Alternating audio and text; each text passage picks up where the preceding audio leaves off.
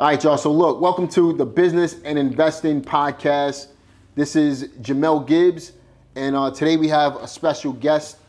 Uh, he's been on my channel before, and we've discussed infinite banking. We've discussed HELOCs, and you know, one of the most popular videos we have is how to combine the infinite banking strategy with the HELOC method in order to be able to build wealth whether you're a real estate investor or a business owner in general.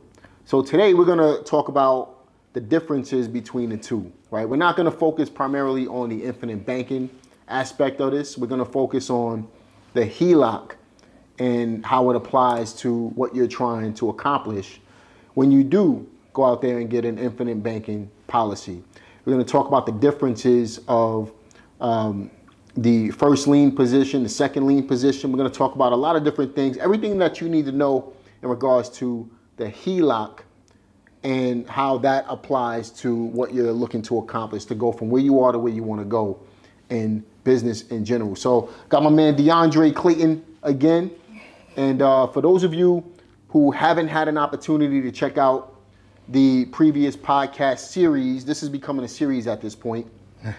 but if you haven't had a chance to to check out our previous podcast that we've done, uh, be sure to check the link up in the top and also the link in the description box. I'll leave it down there for you guys as well. But for everybody who's new to the channel, man, why don't you tell them a little bit about yourself, bro? Hey, how y'all doing? Well, you know, as mentioned, I'm D'Andre Clayton. Uh, I'm not coming today as the insurance agent for eight years uh, who runs a firm and all that kind of stuff. I'm really focusing more on the financial advising side um, so that you can kind of get some simple concepts on it, uh, but also kind of expound upon it. So, you know, I've enjoyed the journey uh, coming on the podcast over and over and over again. Uh, and it's the love has been real. I've enjoyed speaking with everyone uh, that has reached out for sure. So we're ready to get into the topic. Let's let's, see, let's let's talk about what we talk about. Yeah, man, let's do it. So, listen, why don't, why don't you why don't we explain what a HELOC is first? Okay, so a HELOC, um, it's a home equity line of credit. So just like anything, when you talk about a line of credit, it is open. It's mm-hmm. not closed. Uh, so sometimes, you know, when we talk about a HELOC, we're really versus versing it with a mortgage. So normally, when you have a mortgage, the money is kind of locked in the walls. Okay, I want to do an addition on my home or anything like that. Okay, well, I need to refinance. I need to add additional years to the house, which adds additional interest to the house, so on and so forth. Now, the HELOC is very different because when you do that refinance, you're not necessarily refinancing with amortization anymore. You're focused on a simple interest loan that is open and that is interest only, mm-hmm. right? Uh, so that's the importance of kind of using a HELOC. Now, most of the time when people use them, they kind of think of it as a debt consolidation tool. So some of those who are wiser may use the HELOC to clean up some credit, may use it for the additions on a home, different things like that. Uh, but they've never necessarily thought about it from a home perspective of putting the entire home mm-hmm. into uh, just you know a straight simple interest vehicle. And so that's kind of what we we were talking about. Got it. Now I get a ton of questions on the channel, man, in regards to HELOC, how it ties in in the infinite banking concept, right, and all of these different things, man. Uh, one of the interesting topics that come up a lot is what's the difference between a first lien position and a second lien position. Got you. Talk about that. Got you. So, easiest way to recognize the difference between first and second lien one of them, you still got your mortgage. Mm-hmm. That's the easiest cut and dry way uh, to say it. So a lot of times, and, and, and including, I have people who come to me. They've watched the previous podcast. They've went about trying to do this on their own, mm-hmm. and they go and get a second position HELOC, thinking, okay, well, he said I could do it this way, and they're not focused on first position. So I'll kind of make it clear that when you go to a bank, they're normally going to offer you second position. No right. matter how much you try to say it, they're going to focus on second position because the amortization and the mortgage is where they make the money. Mm-hmm. So um, when you're talking about the difference between the first and the second, the first goes in place. So let's say there's a 90% loan to value on what the current value of the house is. They take that and then they say, okay, this is what's open, and then it pays off the remaining balance on the home. And then whatever is left over is the open degree that you can use frequently as you see fit. Um, and then the balance is now moved over into a simple interest environment that does not prioritize the interest, but prioritizes principal. So now you can pay off the house significantly faster because there's no schedule to be met. Right. Now, why why would a HELOC be great for credit? Woo! Oh man, a HELOC is great for credit for so many different reasons, man. Um, so first, I would say a person needs to understand consumer debt versus mortgage type debt. So although a HELOC is not a mortgage, it's still treated as mortgage type debt. So um, you know, let's say if a person was trying to qualify for like forty thousand dollars in credit cards, that's a lot harder than if you were looking at a home that was three hundred thousand, and then you're looking at a home that's three hundred and forty right? It's way easier to qualify for that distance than it is to get forty thousand dollars Right. open line of credit, and that's because of the behavioral aspect. So most creditors they're not willing to just release open lines of credit uh, to just anybody without a rigorous underwriting campaign because that's money that you can use. Right. And I don't want you to just be able to use their money a- as you see fit and then maybe file bankruptcy one day and never pay them back. so, um, so I would say that when you're talking about how the HELOC affects credit, you know, most of my clients when they get into the HELOC and then they say, "Hey, man, I got, I got this debt, I got this debt, I got this debt," they may not have known what effect it was having on their cash flow. But we move over that debt into a into the HELOC. They go ahead and pay for it. Now their cash flow is open the payments that they were sending there, and now they don't have to worry about this pesky charge that might interest charge that might come up on the 28th Yeah. of the month that they really didn't make any any uh, you know they, they didn't think that it was going to happen. Most people don't even budget that in, you know. So they they might say, "Oh, well, I'm going to put five hundred dollars on this credit card," but they never really make room for saying, "Well, really, I only put three hundred on there because there was a two hundred dollar interest charge that came out at the mm-hmm. end of the month." So it gets rid of that and basically takes that time frame, the prolonging time frame, and it collapses it that way. So it, it definitely makes your, your credit better from that standpoint. And what type of credit score would you say the average person needs in order to get a HELOC? Okay, so if you're talking first position, uh, you definitely want to have about a 680 or above, right? Uh, and so that kind of that kind of shows the the purpose of maybe a second position sometimes because not everybody is at 680 yet. Right. Right. So so what would this what you know if, after doing some research I kind of know where you're going with this already but Mm-hmm. if you're and it's, if you're looking for a second lien position say you have a first say you have a mortgage on your property Right. that's holding first lien position Right. and you look to refinance the equity Mm-hmm. take a HELOC out on the equity that's in the property that's going to be the second lien That's position the second lien position. what type of score would you say you need for something like that So you have the ability to do that in the lower 600s than the higher 600s, mm-hmm. right? And so I have clients who have 620s mm-hmm. that have HELOCs, you mm-hmm. know, uh, which is not going to happen with the first position. it's not yeah Right? so, which, which one of those would be more beneficial though? So would it be more beneficial? Because I know we discussed this before. Right.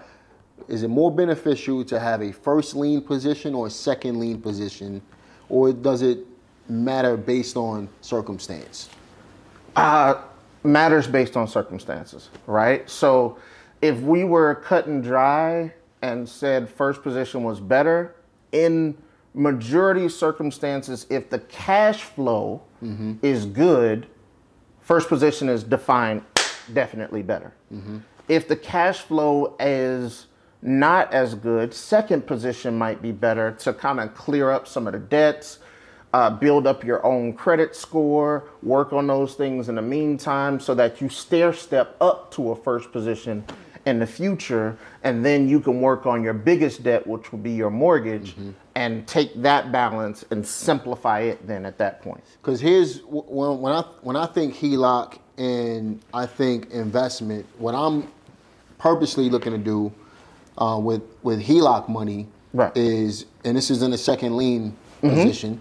I'm looking to take that money, maybe go flip a property, for example, Okay. right?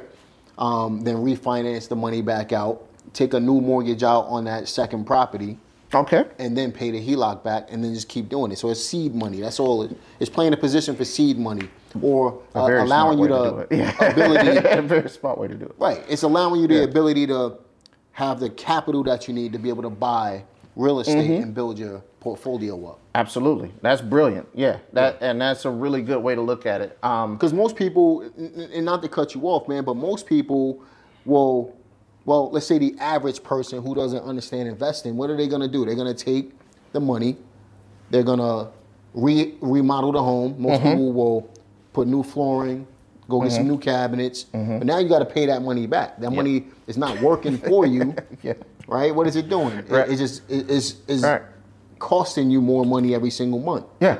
At the end absolutely, of the day. absolutely, Absolutely. and and and for some investors where they kind of hit the snag, is sometimes they're doing hard money loans, right? And so Mm-hmm. which is, you know, if you think in terms of a hard money loan, a HELOC will will uh, way, better, than a way better, way better than a hard money loan. way better. Way better than a hard money loan. Way cheaper. Uh, normally, when I'm having a conversation, I'm telling people it's simple as pie. Simple interest is where you always want to owe money. You don't want to owe money in amortized settings. You don't want to owe money in compound settings. Simple interest will always be a lot cheaper debt than those other settings. But then pi is basically that placement is everything, right? So as you place something in a simple interest environment, you'll recognize that oh my goodness, like I'm I'm having a lot more freedom over the money that I had when you know I use this money for that, and then all of a sudden, dang, well I, I got these schedules I need to pay this off on, or you know all those different things that come with that. So. Uh, that's really the benefit of the HELOC. It's just the flexibility of how you want to use it. Um, from an investment standpoint, I get, you know, all right, I'm gonna seed it here, create a mortgage off of that, create a mortgage off of that, and then, you know, if I'm selling, I can get rid of it and I use it for what its purpose was, right? Um, so it, it, it's just a much better way to put it in your portfolio. Absolutely, absolutely, man. So we we discussed some of the opportunities that it presents, you know, to the average person. What are some of the other opportunities that a HELOC can present? So, because of the quick payoff periods of um, how a HELOC works, uh, especially when we talked about the cash flow method, so I think maybe that'll probably help to narrow down helping a person to understand what the opportunity is. So, when you have a first position HELOC, for instance, and you talk about the opportunities you have, one, you got the opportunity to pay your house off really, really fast, right? So you're now in an in a loan where you know if you wanted any of the money back that you're putting into it, you can take it. You can use it for the type of lifestyle you want to, right? I mean, I, I've had clients who are struggling with $140,000 jobs and barely making it on their expenses layout, and they're frugal as all get out, right? Um, and they can't go on vacation. They can't do many other things. The HELOC kind of affords you a safety net because that amortized interest is not there. So you know you are wasting a lot of money, probably double the cost of the house. Yeah. on, on average, it works out that you know if a person has a three percent interest rate, um, they are probably going to pay for the house twice, Mm-hmm. right? So now, if we put it in a simple interest environment and we change how you're charged interest, and now you're cash flowing through it with the ability to take the money out when you need it on your regular expenses, it usually works out to people paying off the remainder of their loans. I mean, some of my clients they're they're on track for seven years, some of them on track for two years, some of them on track for three years. Pay off the entire house, right? Now, what does that do from an opportunity standpoint? Well, now I, I bought back time mm-hmm. because I was stuck on this house for another 30 years or another 28 years or mm-hmm. another 24 years. So I bought back time. So I feel like I became younger in that instance. But now I also have access to all this money and I put in it. Mm-hmm. Well, there's opportunities out there. The housing market is going to do this. This is going to do this. I'm not telling you what investment you, you might feel like you want to do something with crypto. That's your business. But now you have a safety net on how you can go about that and not feel like you lost your shirt. Right. Right? And feel like, okay, I was already losing that money in a mortgage. So now I can put it in cash flowing assets, right? So that's I would say that's probably the biggest uh, you know, opportunity that's there. Yeah, absolutely, man. And we can see the importance of setting up a HELOC and having one running, right? Absolutely. So let, us talk about that. You know, why, why is it, why is it important to have one of these in play? Right. So it's really important because life is full of wins and not ifs. So um, we- we don't we don't play the what if factor. Yeah, we, we, we don't play the what if factor because when is going to happen, right? And so, um, so some people, you know, when you think about how a mortgage is designed, a mortgage doesn't care about you losing your job. It does not care about you losing your job. Your first thing in your mind is, oh, I need, I, I need to go ahead and get a job. Yeah. And a lot of times, even when I poll my clients, I ask, you know, what is the um, what is the feeling about being in a mortgage if you lost your job? First thing, I got to pay my mortgage, right? So then I say, okay, so you got to pay your mortgage. Now, what if you were making hundred thousand dollars, but the first job that called you was ninety thousand dollars? Would you take it? Every last one of them says yes. Why? Now they don't know why they're saying yes. They're saying yes because they're like, well, Yeah. I, I need to pay my mortgage. And so I tell them, I said, well, in that moment, what you're saying is that your mortgage, you have worked to pay your mortgage, and that your mortgage actually makes you worth less. Right? Because in most cases, you want to raise. Mm-hmm. But your desperation in a mortgage reaches a, a section where you're like, okay, fight or flight is triggered. I'm willing to make less money. I'm willing to say I'm worth less just to be able to survive and pay this. Pay- right, pay the right? mortgage. And so the HELOC changes that concept mm-hmm. completely, right? So if I'm the same family, and I've had this happen where there's families that after the HELOC opens, they have access to $396,000. dollars mm-hmm. But their answer was still the same if they lost their job and a mortgage. So it's like, okay, well, how would you feel if you had access to $396,000? dollars mm-hmm. Would you allow the first job that called you with the worst offer, mm-hmm. would you allow them to hire you? And they're like, absolutely not. That's the difference between the HELOC Got you. right? you know, that's that's really the inherent difference is okay, I'm sitting on a gold mine here. This is my home. It's an asset. It can float me for a certain amount of time because I put equity in here. I put sweat equity into this home, right? And so a lot of people, you know, it's very it's revolutionary in that standpoint because it takes a weight off their shoulders to know Yeah. I got access to this type of capital. Now that next job, I need a raise Yeah. because I'm not worth less. That's right, you're worth I- more. I'm worth more. right? You know? Exactly, man. now, now, a lot of people they they want to see somebody else do it first. Oh gosh. Right? Yeah. So you got that. You call it the herd mentality. the herd mentality. Right. Yes. What, what would you say to somebody that's that's thinking too much about it? Okay, so um, the main thing that I would say to somebody who thinks too much about it is most of the time a herd mentality, things are normally not good if there's a herd, right? And what I mean by that is if you look at the nation, you have the top 1% owning 80% of the wealth, and then you have the 20% uh, being shared by the remaining 99%. But the sad part about that is we don't even want to say it's shared by the ma- remaining 99% because maybe the top 10% are taking the lion's share of even that 20%, Yep. right?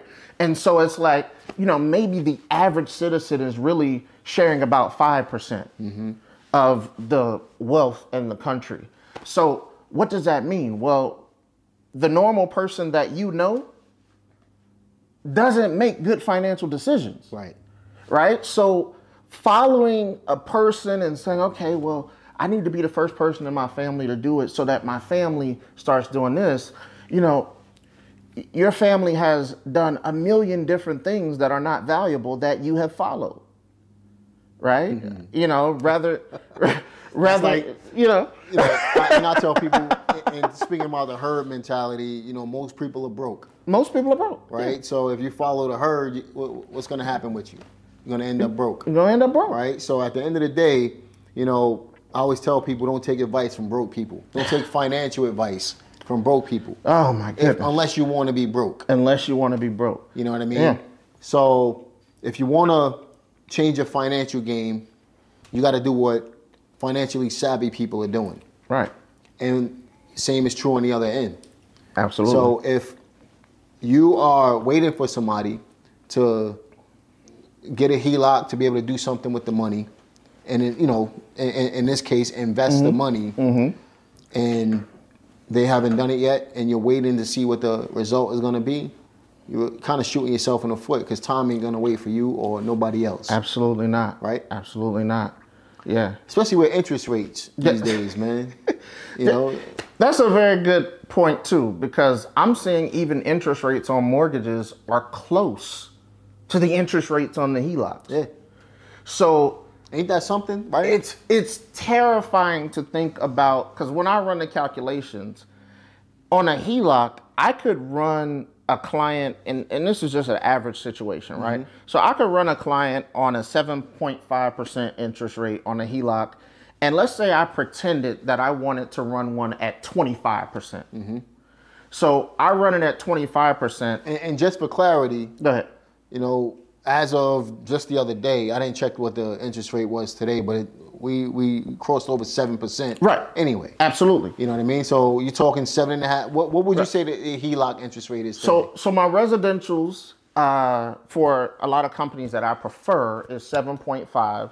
For some other companies, you may see a 9% interest rate. Nine percent, Right. and that's usually that's a, about right because Right. even on an investment property, Right. You know, you're gonna pay over nine percent these days anyway, Correct. right? So Correct. with a HELOC, keeping keeping that in mind, and, and not to get too far off topic, but um, over seven percent for a home in this market, Mm-hmm. probably upwards of nine percent. What if your credit score is a little lower? That six twenty ish, six twenty five ish So- range. Well, if you're, if you're talking first position, you're probably going, you're, you're not even going to be in the conversation. Right.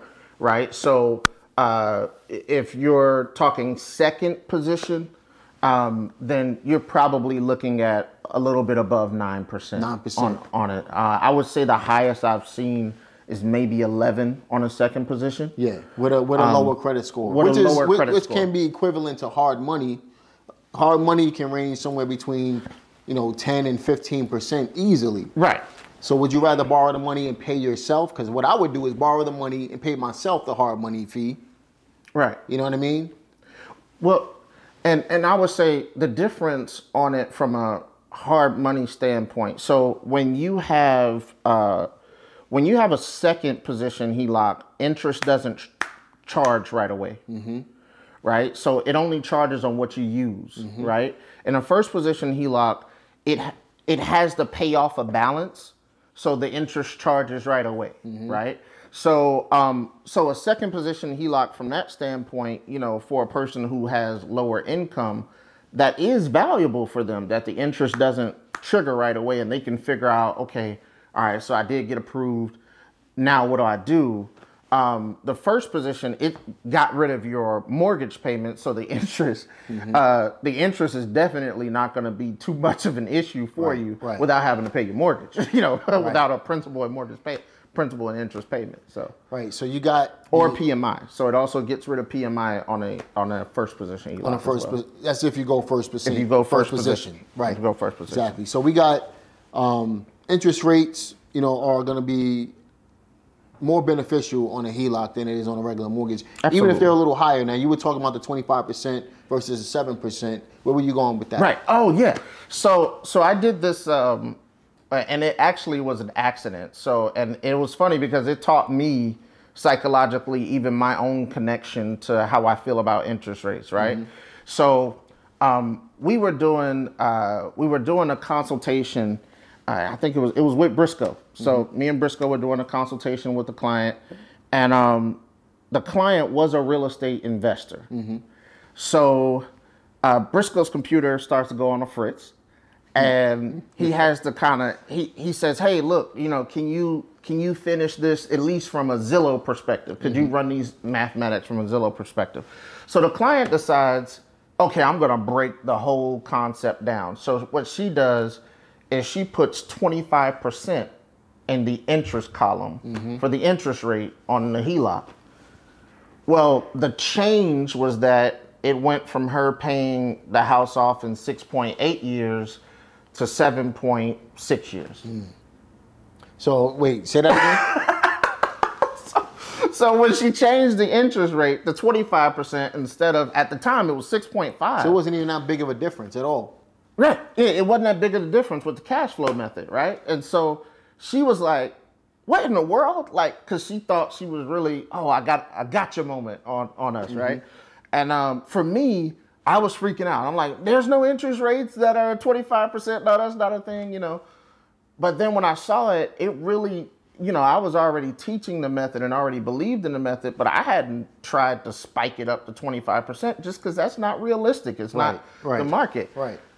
But it shocked me, and I realized, oh my goodness, our connection to interest rate is scary, right? Like we we are so scared of of the concept of a high interest rate that we don't actually understand how interest is calculated. Mm-hmm. I'm an advisor. And I had that natural reaction, right? I like I deal with people finances all the time, and I had that natural reaction. I was like, why did I feel this way? Like I understand the difference between simple interest and compound interest and amortized interest. And so um, what that solidified to me was really we have to break the conversation down from an interest perspective 1st before we even get into anything, right? And so um, right away, it's like, okay, we're not charged interest rate. We're charged interest. Right. And interest rate is a component of how interest is calculated. Right. Right. And so it's like, oh, ding, ding, ding, ding, ding, right? Um, and so, so with that in mind, it was like, okay, so now that we get that, you know, I would I would do things like, oh, you know, hey, what if I told you the interest rate was 45%? percent And right away, everybody's face was, oh my gosh, oh, oh, oh, oh," you know, they're losing it, right? And so then I asked them, what if the balance is zero? Highway robbery. Yeah, highway robbery. And I, I said, what if the balance is zero? And then they say, oh, well, That's more like it. oh, well, the, I don't owe anything. Right. And so just that change in body mm-hmm. chemistry, that, that, that language Yeah, that's there yeah, yeah. shows that, okay, we have this weird reaction to the concept of interest rate because we don't know how interest works.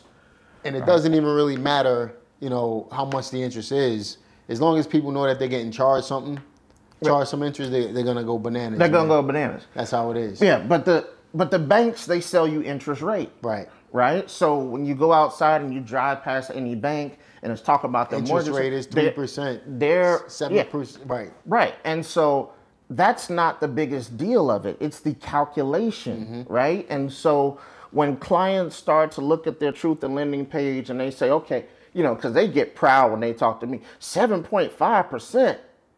I got I got three percent on mm-hmm, my mm-hmm, mortgage. I'm mm-hmm. doing I get a good mortgage rate, right? And so I said, all right, so let's just Yeah, just but you're paying that over 30 years. It's gonna cost you two and a half times. The yeah, so let, let, house. let, us just look at let's just look at the second page, and then they look and they're like, and I say, okay, so are you paying three percent or are you paying hundred percent? And they're like, Four hundred percent. Two no. Yeah, it- it's usually two hundred and fifty percent. yeah, it's about two hundred and fifty percent sometimes, you know. So, so and then not don't let the person not have good credit mm-hmm. and their their interest rate on their mortgage Because you know, remember, you're higher. paying if you pay a hundred thousand for a house today, chances are you're paying two fifty for that house over over Right. thirty years. Right. So when we think in terms of interest rate, that's why I said two hundred and fifty percent. Right. No, no, no. You're paying more Yeah. more than double Absolutely. for the house. Absolutely. You know what I yeah, absolutely. no doubt about it. No doubt about it. And so it doesn't matter that it's fixed Right. because it's amortized. Right. And you don't even know what is fixed in it, right? You know, so it's like, all right, so So simple interest is better, obviously. simple interest is better because it prioritizes the entire thing being in simple interest. Right. Whereas, you know, if you're talking about the mortgage, you have this kind of 80 20 split Mm-hmm. that happens. So about 80% goes towards the interest and then 20% For about, I think we calculated 17 years before, yeah. something like that. So, and then you get this 50 50 split after that, right? And so for the average client, you know, they're looking at what they're paying and it's like, dang, man, like I got this $2,500 note. And by the end of the year, I paid $6,000 down on the house. How is this possible? yeah. Right? And, and it's because You're giving all your money to the bank, man. it's because of the amortization, right? And they got to get theirs first, right? So let's let's talk about that in a little more detail, man. What's the difference between amortized interest Uh huh. And simple? Gotcha, gotcha. So the difference between amortized interest and simple. So amortized, first and foremost, what it is is is it's a schedule mm-hmm. of interest. So what typically happens on an amortized interest schedule is you pay or it bases your calculation and charges you off of what the previous month's was, mm. right?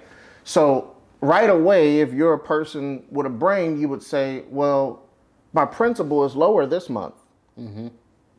Why would I be paying interest in association with what last month was? Right.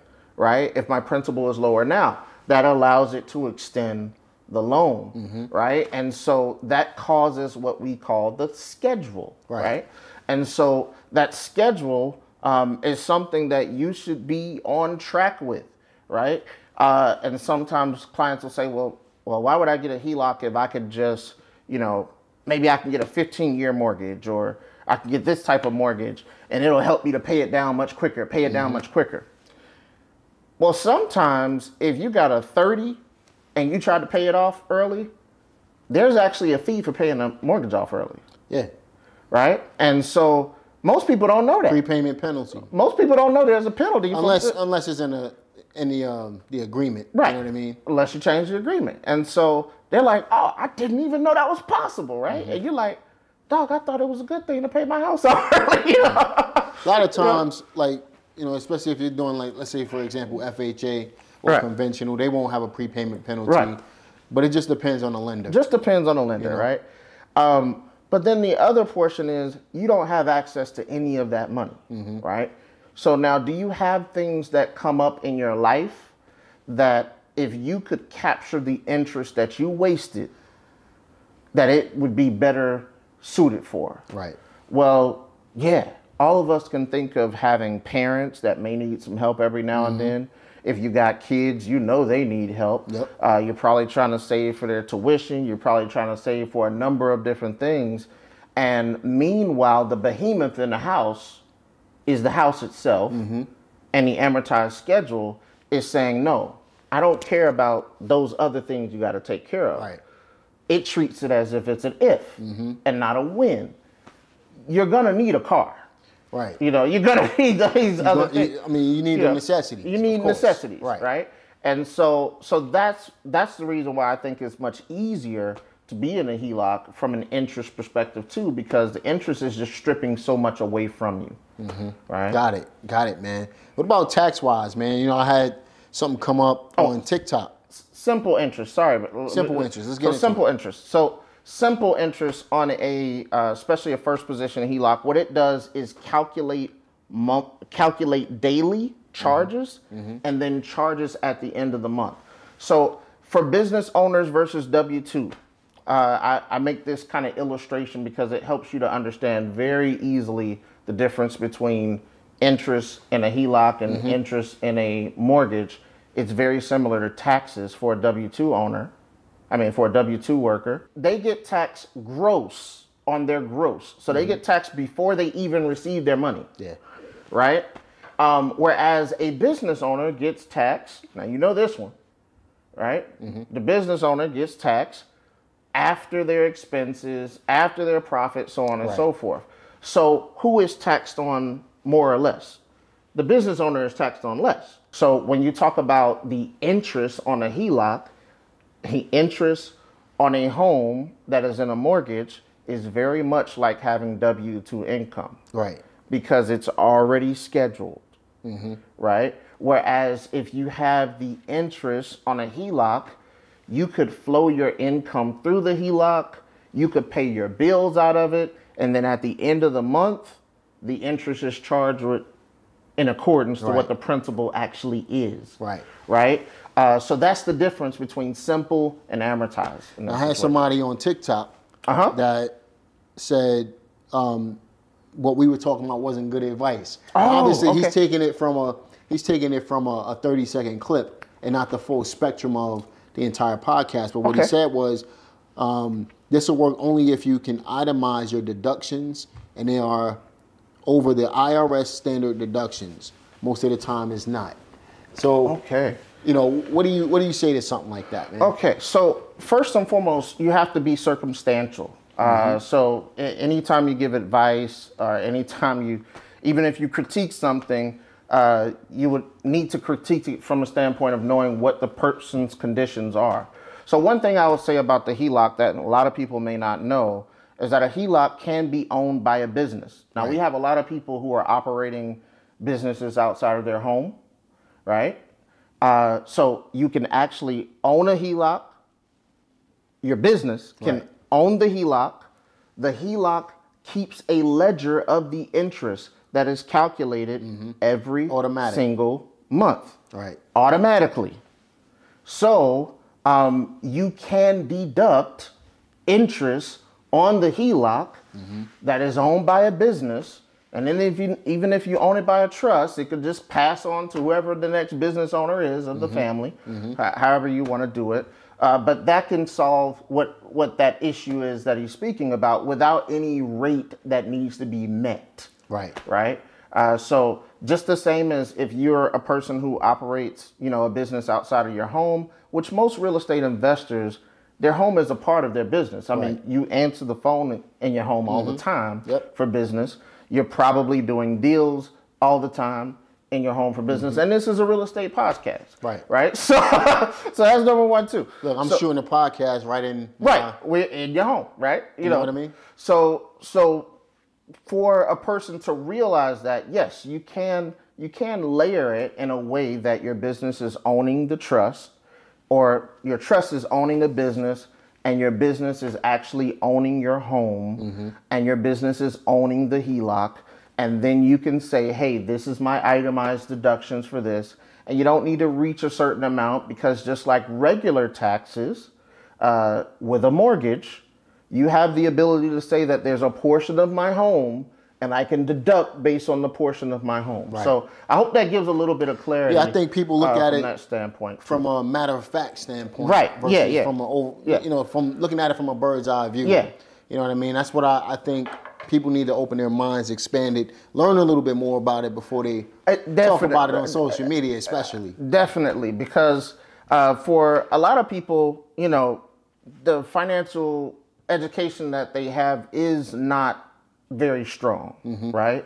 And that's not necessarily always their their fault. It's that you know they're well, well, I can't say it's not always their fault, but you know we're in environments that probably did not promote financial education. Uh, if we even look at the schools from a certain degree, like many schools were not talking about interest. Many schools were not talking about balancing checkbooks Right. and things during the the K through 12 phases. Right, Right, that's right, just starting to happen. Initiatives like that. So.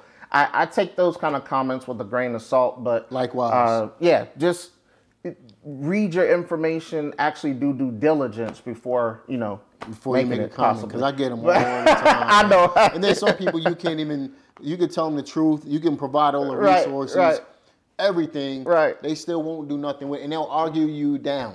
I just had a guy yesterday doing it on YouTube, man. So I'm just like, I don't even pay attention to Yeah, it. yeah, yeah. Yeah. You know what I mean? It, it's funny. I, I remember I was looking at the video uh, with you and your daughter. Congrats, by the Appreciate way, it, with man. her her graduating, and uh, I think you had mentioned some steps to kind of helping her to become a millionaire at a certain time. Mm-hmm. And I was like, my goodness, the amount of people who are just trying to say this is impossible Yeah. is nuts to Or me. the, the negative connotation, man. I don't understand it. it. is nuts know, to me, you know. It just shows you the mindset of the average person. right. But The Absolutely. people who I'm attracting on this podcast and on my YouTube channel are above average. Absolutely. You know what I mean? Absolutely. So that's who that's who we're talking to. We're talking to people with an open mind. Yes. And understand um, that they're gonna leave the people with who who are not, you know, thinking the same way behind. And that's Mm-hmm. Yeah. just what it is, man.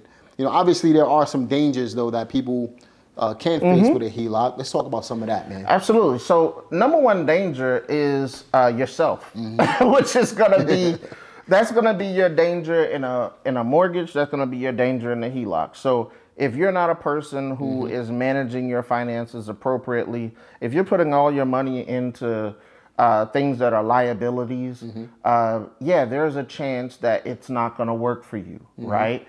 Um, but that's gonna be the situation even with a mortgage. There's right? risk in everything. There's risk in everything. Um, so I would say that's that's number one, but that's something that doesn't happen often. And the reason why I mention that first is because It's a you know what? It's a shame that we have to explain that. To. You gotta explain that there's risk in everything. you know, so so I think that you know what we're trying to help people to do is not just open your minds, but take time to focus. Right.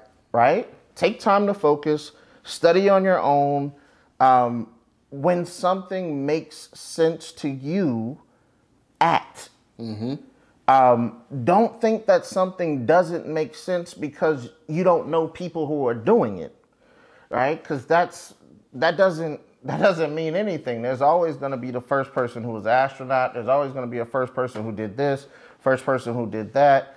That's Um, a great concept, man. you know I, I mean it's it's it's something that you really have to teach though because Great analogy. it, it is not something that most people kind of live in right? Um, and so i tell But that people also goes back to the herd mentality, yeah right? live in data. That I, I i always tell that to people you know sometimes people want to hear you know everything about me my family and everything. You know i love talking about myself. I love talking about my family but I'm here to help you, Mm-hmm. right? And so data is what helps you, the Right. the background of it, and you know, because I, I get that with infinite banking sometimes. You know, people, oh, they heard about this guy. Is it true I can get a Lamborghini? And it's like, nah, I don't, I don't know why that makes sense to you. Oh well, yeah, I, don't follow him. I don't know the guy. You know what I'm saying? Like, you know I'm saying? That's not the smartest thing to do, man. like-? Now, if you're using it to attract more business, that's different. Yeah. If you're doing it just to be on Instagram, Yeah, there we go. you know what I mean? There we go. That's uh, that's go. not a smart business move. Go There buy some go. real estate to pay for the Lambo. Th- there we go. There know we what I go. mean? There we go. so, what are some of the dangers, man? Besides bad so, advice. so, so the other danger I would say is death, right? So if you're estate planning, and you know, normally when I'm having a conversation, whether a person be in a mortgage or be in a HELOC or looking to get into a HELOC, I stress the importance of planning out your estate. But when you have a HELOC, it becomes mandatory. Mm-hmm. And the reason why it becomes mandatory is if a first position HELOC owns the home and it's open, and then you die and the HELOC was in your name, mm-hmm. well, then now the line of credit is due. What, what is owed on that line is due, right? And so we don't want to leave your families in that situation. So when you talk with me, you might think, oh, he's trying to push estate planning. I'm trying to push protecting the financial e- education I'm giving you, right? Uh, because I, I want to make sure that if anything happens to you, that life does, you know, bring. Like, you know, death is a part of life, you know, so incapacitation is a part of life. So if anything like that happens, well, how can we ensure that this financial advice is still credible right. past those situations, right? And so, um, so let's let's kind of use that death scenario. So I die, I have a HELOC that's open. I've been using the money. There's a balance left on it. The balance is going to be due at death, right? Now, if I have the HELOC and it's owned by a trust, which is favorable, and when I say a trust, it's going to be a revocable trust, not an irrevocable. Uh, and I mean, we can get into a conversation about that. Irrevocable has some benefits, but the benefits of an irrevocable, um, they take away the benefits of lending, really. Like if you're all in irrevocable, then you're not going to really be able to gain access to money in different places via lending. So OPP is going to be harder living your life fully on irrevocable. Now, living your life We ain't a- talking about naughty by nature. yeah, yeah, other people's uh, OPM, excuse me. There you go. not because I hate you, but uh, so OPM is going to be much more difficult um, if you're living a fully irrevocable trust lifestyle. OPM is a lot better if you're having both. So if you have irrevocable plus revocable, then the things that you want to be revocable, you can still have good lending that's available to you. So uh, the HELOC, if it's if it's owned by a trust, then at death, the difference is the entity didn't die. So the lending is still there.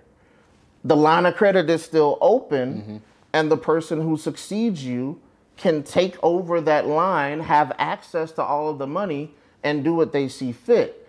Um, and the reason why that's so cool is because when we leave when we leave property or you know when we talk about leaving wealth behind generational wealth generational wealth starts at learning how to leave it 1st right? And so we don't know how to leave it. Most of us uh, what we think is okay well i know i don't want to have probate i don't want them to go through probate so i'm going to put my child's name on my house right?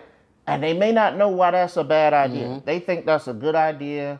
All right, so I avoided the probate problem, and you did. You avoided the probate problem. Mm-hmm.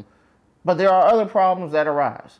So if that child becomes Taxes is one of them. taxes are one of them. If, if the child becomes a drug addict, if the child uh, gets into a situation where time and unforeseen, you know, things happen to them, and now they need to be in a nursing home, um, the nursing home can come to your door even while you're alive and say, "Where's my money?" Because that child is a owner of the property Right. right? And so so we talk about these estate planning concepts because you know it protects the family and it protects the property to continue staying in the family. Um, another aspect is capital gains, right? So if it's in the child's name before you die, um, then the capital gains cost basis stays the same as if you were alive. Right. So let's say, all right, the house went up from hundred thousand dollars when I bought it to now the value of it is six hundred thousand. So the capital gains is going to be based on five hundred thousand dollars, right? Whereas if my child was to get this via the trust and they decided they wanted to sell the house, so if that now you can write out in the trust that it can't be sold. You can you can make whatever decision you want to in reference to that. But if they decided they wanted to sell it, they could sell the house without capital gains. Right. So let's say you saw a house go for sale two hundred thousand dollars higher in your neighborhood, mm-hmm. and the time period that has elapsed is six months. Mm-hmm. You can say, "I want to refinance and get ninety percent access to what the value currently mm-hmm. is now." Mm-hmm. So now your line of credit just opens up by Right. what the difference of that of that is. That's probably far more valuable than selling it. Normally when you're thinking about that, you're like, okay, well, I'm just getting the monthly capital from Right. you know the renter, mm-hmm. right? But now if I enhance that, because you can put a first position HELOC even on an investment property, right? So if I enhance that and I'm getting the monthly capital from the renter, but I also have access to all the money in the house, well, I'm definitely doing way better than the average investor. Right. Right. Um, and and you know, so it changes the way that you could think about your profit margins, your comps.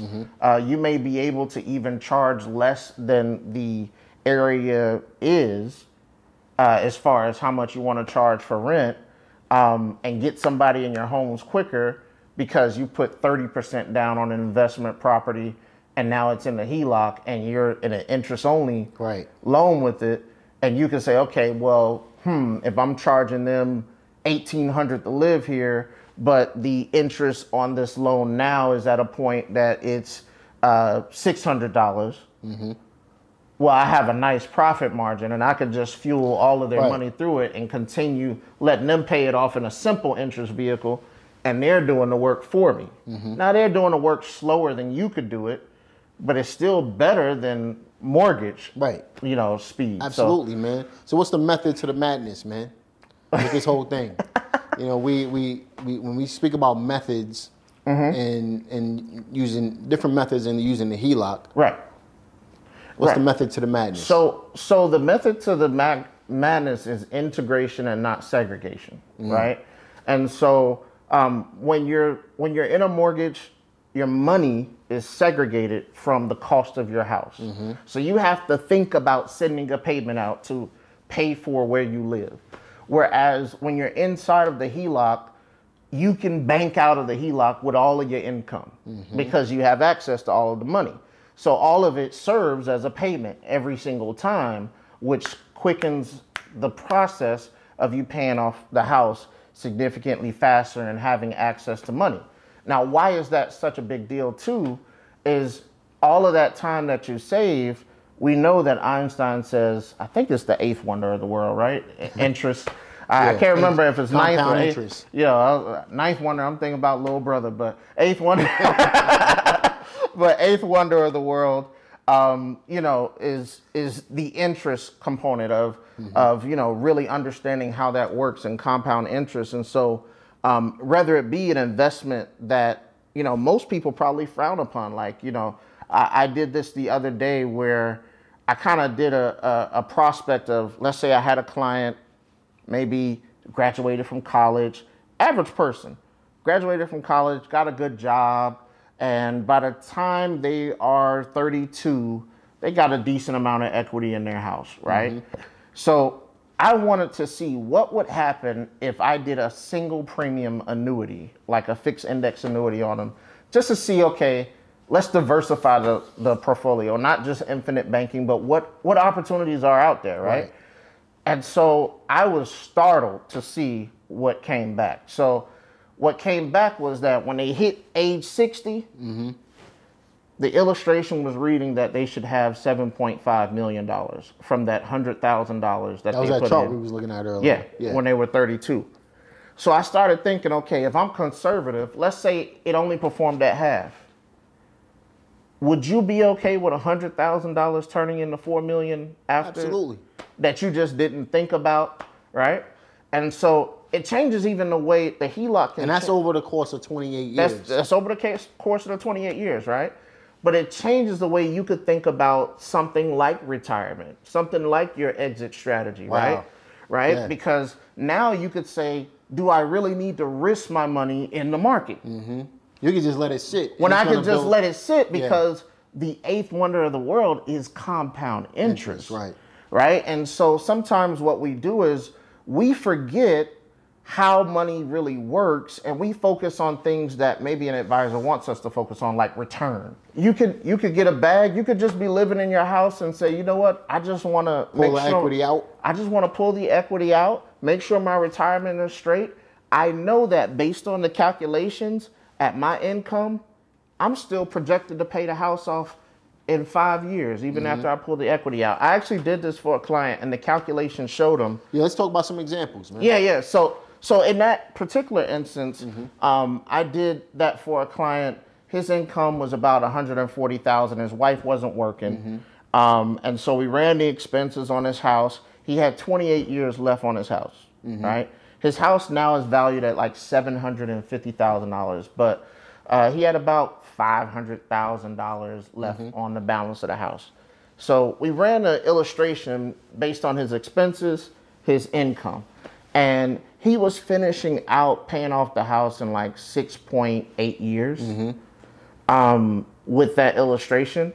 Then we took $100,000 out so that he could see, okay, what if I just wanted to fund my retirement? What about I just wanted to have a certain amount of money in retirement? So we said, okay, great. So let's take $100,000 out. Let's add $100,000 to the loan, basically, right? He was still on track to pay the house off in 7.5 years. Taking $100,000 out That's crazy. and man. using it to fund his retirement simple interest. because of simple interest, right? And so most advisors will tell you, oh, that's dangerous. Mm-hmm. Why are they not telling you that a mortgage is dangerous? what is getting foreclosed on more? It's the system. Right, you know what I'm saying? Like, but you know, the the mortgage is what's getting foreclosed on more. There's over 38,000 people getting foreclosed on every year. So you you hear those you hear those arguments like, "Oh, don't use your equity." But correct correct me if I'm wrong. Is it possible to lose your house even if it's paid off? Mm-hmm. Well, you can lose it to taxes. You can If lose it don't- to taxes, If right? you don't, if you don't pay the So- taxes, you're gonna lose. it, Absolutely, you know? absolutely. So one of my businesses is helping people to recover foreclosures if they have not paid their taxes and the home was taken, mm-hmm. right? And there's a surplus at the auction, so on and so forth, right? And so, so what I realized was, you know, sometimes when people think about the first lien HELOC, they're like, but it's a lien. The mortgage is a lien, That's right. and technically, the taxes is a lien. yeah, that's why it's called first lien, uh, a second, lien, right, position. Right. You know? And so it's like, you know, you could have a fully paid off house and then not pay the taxes And and, they're it. coming to get the house. Or if you don't take care of the, the, the property itself, code violations, they'll Right. come and take your house. Absolutely. So so now that we got that into now that we understand that, okay, let's move forward. Am I really caring just about, you know, it being a lien on the house now? Right.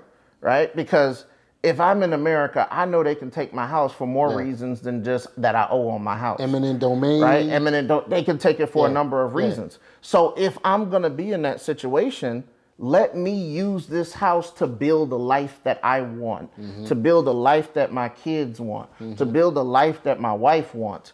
And I could tell you, if I'm a young person that's 32, I take $100,000 out of the house, and I know that, okay, even if I said it performs at half, how many people actually have four billion, three million dollars, or four million dollars at retirement? Not enough. Not enough. Not enough at all. Not enough. And the average person who makes over a hundred thousand ain't seeing close to uh, even a million dollars Nope. In their retirement. As I do the consultations, most of them stuck at I got about thirty thousand dollars in mm. this In I got retirement. Yeah. Yes. Wow, man. even if they made a hundred thousand, right? I got about thirteen thousand because see mm. the situation is they've been living life when things happen, mm-hmm. Which is reality. which is reality, but the win is not included in the lending of a mortgage. The win is not included in their 401k. Those they treat life as if it's ifs. Right?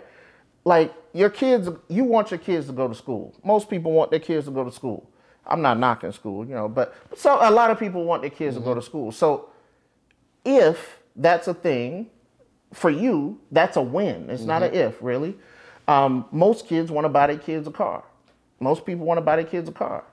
Uh, most people want to be able to take care of uh, being able to sit their wife out of work if something comes up, the wife gets pregnant, so on and so Mm-hmm. forth. These things happen in life. A mortgage does not care about Right. you Right. right? A mortgage does not No care emotions, that that man. happens. There's no emotions in that. A 401k does not care No about emotions. you, right? And so now you say, okay, well, what D'Andre is talking about is transitioning into things that are for you, Mm-hmm. and not for the advisor. Because I don't even make money off of telling you about a first lien Mm-hmm. HELOC. I'm not. I don't have an MLO license. I repeat, I don't have an MLO license. I just educated on it. I'm just educated on it. I just teach it, right? So I don't make money by sending you to people to get a HELOC. So why is Mm-hmm. So there's really no benefit in you providing the information. No. Because you ain't making money off of it, right? Not and, making- and and that's what we trying to that's what we trying to gather here. Right. We're, we- we're actually living what we're teaching. right? And we're trying to provide real world examples or real real world information Absolutely. that people can apply based on what we've learned throughout the years of actually doing this stuff. Absolutely. And and really, what I say it's when you say it's no benefit for me, that's The the, benefit is job really of helping people. That's the job of a fiduciary. That's it. right? And so I, I've had clients say, "Oh, you, you're a fiduciary. A fiduciary is supposed to put your needs first. That's it. That's it. right? The- uh, From a financial standpoint, a fiduciary is supposed to look at your situation and say, this is what you should be doing Yep. because it's the best decision. But now, I don't know too many fiduciaries who would tell you that the mortgage is killing you. Yep. That's a fact, man. Now they gonna tell you that if you put two hundred thousand here, three hundred thousand here, oh, I can why? average you this, and it's attached to an annual management fee. It puts right? money in their pockets, man. So, so this is advice that's just game. You know, just I, I, I remember um, this is this is funny. So when I started working with the teachers, I remember um, I got in trouble with the company I was working with because uh, you know sometimes I would give advice that had no compensation, mm-hmm. right? So in the state of North Carolina, and some people, you know, if you got a federal pension, if you got a state pension, if you got a local government pension or whatever, you probably can relate to this that there's a structure for how it's calculated. Mm-hmm. So it might say, hey, your top four consecutive years of earning, we take that times your number of service, and then there's a, a year, there's a multiplier there, right? And so what I would do is sometimes if there was a client, I, I remember a client, she had a $25,000 was her income. She had been teaching for 25 years, but she never got like any high end schooling. So she was in the elementary school or whatever. And uh, so when I looked at her pension analysis, she was only going to be making like $11,000 wow. on her pension, right? And of course, her Social Security wasn't going to be that much because she was only making twenty five thousand dollars for you know for some time. So imagine before that twenty five thousand, she wasn't making that much too. So the Social Security, she couldn't Yeah. have been paying that much. Teachers need to make more money, period. right? man. Absolutely, You know? absolutely. So, so I'm looking at this situation, and she's like, "Okay, well, you know, I think I can afford putting fifty dollars into a 403b." Mm-hmm. And I tell her, I'm like, "Nah, we're not doing that." Mm-hmm. She's like, "Huh? What?" I, I thought you was here to, yeah, I thought you were here to sell something. You know, I was like, "Nah, nah, fifty dollars ain't gonna do nothing for you. I'm not even gonna run the calculation because I already know that well, it, it might give you five hundred dollars a year, which that fifty dollars is more of a sacrifice for you in that situation. Why would I do that to only give you the access Yeah. to five? You know, so so uh, so I said, here's what we're gonna do. Your pension is based on the top four consecutive years. So I'm looking for another job for you. And she looked, she was like, what? And I said, all right, so I'm pulling up, you could be an administrative assistant, you know, for this department. And oh, they're offering $48,000.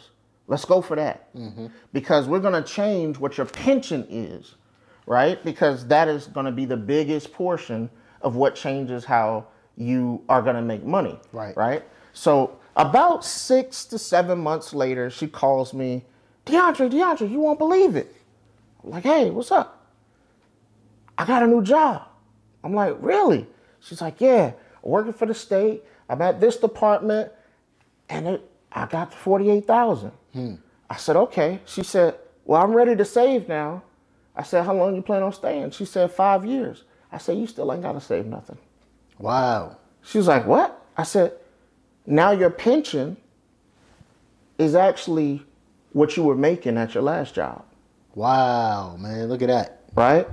And That's so- called looking out for somebody. that's what a fiduciary is Right. supposed to do, right? And so I tell you this story because when I say it's simple, placement is everything. Right. That's serious, mm-hmm. right? You can have the same amount of money, but if you place it in the right places, it could do something for you completely different. Yep. And that's the difference between a HELOC. That's the difference between a mortgage. And that's the same thing what I was saying about putting your HELOC money into flipping it or Absolutely. investment versus putting it into new floors and cabinets in your in your house. Absolutely. Placement is everything, man. Absolutely. You know. So how can our listeners get in contact with you? Oh, well, you know, you can always get in contact with me at claytonfinancialsolutions.com.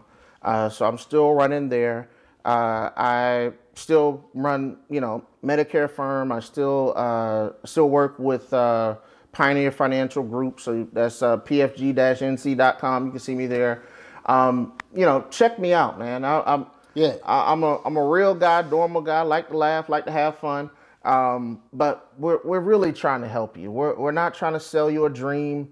look, it's going to take sacrifice. It's going to take hard work. This is not a one size fits all. It's a it fits you if you're willing to do what needs to be done to get it done, Right. right? And it can change your landscape very quickly. Mm-hmm. So if there's one thing you take from it, take that. Like you know, I, I'm I'm not a miracle worker. Some sometimes you know people are like, oh man, you know, I I, I just left my job. Can I get a first position HELOC? You you obviously didn't recognize that it was based on cash flow. so please don't don't call if you just left your job.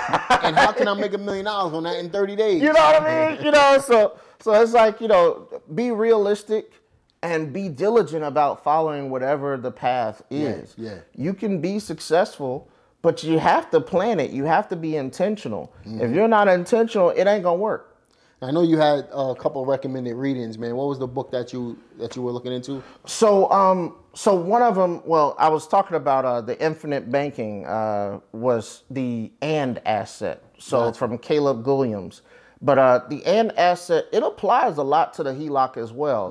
And what we're trying to go towards is helping people to understand that wherever you put your money, you want it, you want to try to put money in a place that has multiple purposes, right? Diversify. you diversify. And and i have this conversation all the time with people because our system you know from a capitalistic standpoint it segregates because segregating makes money. Just flat out. Segregating makes money. It makes things harder on you. It makes you have to stretch further because you're not recycling money. But um, the and asset deals with the infinite banking very well um, and it's a simple read. Uh, i know most people know the nelson nash uh, book which is become your own banker. Uh, but the and asset, I really, you know, the principles in it, I feel like you can apply it to both the HELOC as well as the insurance policy, where, okay, the money that I'm using to pay my property down, I have access to it for investments. I have access to it to make sure that the things that I need are taken care of. You know, it's it's so sad because we often deprive ourselves of things that are a necessity, right? So, you know, I, it's funny. I have some clients they'll they'll do the estate planning once the HELOC opens, hmm. because they're like, "Oh, now I got money, mm-hmm. right? And it, it, it's it's kind of funny, but it's sad too, because it's like you already recognize that there's a necessity here, Yep. but you'll wait because you are not willing to sacrifice from a necessity standpoint. And so the and asset allows you to say, okay, look, Like you said, people operate off of what ifs. they operate off of what ifs. So so it's like the end assets focus on, hey, look, you know, there's things that's going to happen in your life. There's things you're going to want to do. Mm-hmm. Do them, right? And so for the average family that's living on a, a, a tight budget, they probably ain't been on vacation in the past two or three years. Mm-hmm. You can't operate like that. No. Your not family real- can't operate realistic, like that. It's not realistic. And and yeah, I understand tightening your bootstraps and all that kind of stuff, but you know, you're gonna burn out Yep. if you don't have any leisure time with your family. Get family. old real fast, man. You get old real fast. And so the HELOC, the infinite banking concept, any of those things that I'm talking about, what they do is kind of give you the peace of mind to say, hey, there was something that I was wasting money on. And that waste of money cost me time with my mm-hmm. family. Mm-hmm. So I, I try to help people to say, okay, if you're making $60,000 a year, but the difference between the HELOC and the difference between the mortgage was that now you're paying, you know, now you're paying $180,000 less in interest. Um, that's three years of your time, Yeah. right? I'm taking that time back, man. Don't you want to take that time back? Don't you think your family deserves that time? Now, yes, still be diligent, but now you can say, I didn't really have to burn 80 hours a week. You know, I'm saying? I didn't have to Right, go right, crazy. right. You know, I can I can reasonably do this, survive because I placed my stuff in the right place where it doesn't hurt me. It benefits me. Mm-hmm. And that's what the discussion today is really about. So it. I hope people get that from this because you know it, Absolutely. Absolutely, man. So I'm gonna be sure to link all of the details of the recommended reading as well as D'Andre's uh, contact information in the description box so you guys can reach out and really continue to uh, stay on this journey, stay on this path, take action to uh, better your circumstances when it comes to uh, financial education, financial literacy in general. Uh, but use these HELOCs. It's a tool for you to be able to continue to build more wealth. Don't waste the money, invest it in order to make more money. Any last words for our listeners, man? Hey, man, I love y'all. Plan on coming back again. Uh, you know, it, it's it's always a pleasure uh, for uh, any of you. You know, I I get a kick out of some of the banter in the comment section too. Yeah. Um, but you know, I I ask even if you have any uh, things that you want to be critical of, test me, right? I, I I enjoy a good test. So I enjoy for anyone to, you know, try to break the concept down. Try to, oh, no, that doesn't make sense. A mortgage will work better. I've had mortgage loan officers that look at it and they're like, dang, man, Yeah. you're right. Like it, it hurts, but you're right. Mm-hmm. Um, and so, you know, we we just want you to be successful, man. it's it, it's man. nothing in it for Clear intention. yeah. That is it. That is You know, it. and, and that's provided. You know, that's that's seen by the information that's provided on this channel. I mean, it, it's not rocket science. I really do go above and beyond to share information that I've actually used that I know works, um, and try to provide you with as much detail as possible. You, obviously, you're not going to learn everything on a video. It's not going to happen. Uh, sometimes coaching comes into play, where you know coaching is more spontaneous, where I can teach on the spot based on what's happening at the time. But with these videos, the object is to provide you with complete detail, enough value for you to be able to make the decision on your own and to be able to do something with the information. That's what this podcast is all about. That's what my YouTube channel and all of the videos are all about. And my hope is that you could go as a family go from where you are to where you want to go to build that generational wealth that we all are looking for. So, hope you enjoyed today's podcast today. Uh, be sure to like it, subscribe, click the notification bell if you're on the YouTube channel. If you're on the podcast, you know, if you're in podcast world, be sure to share it with as many people as possible because this message need to be heard by the masses. Looking forward to seeing you guys on the next one. Take care.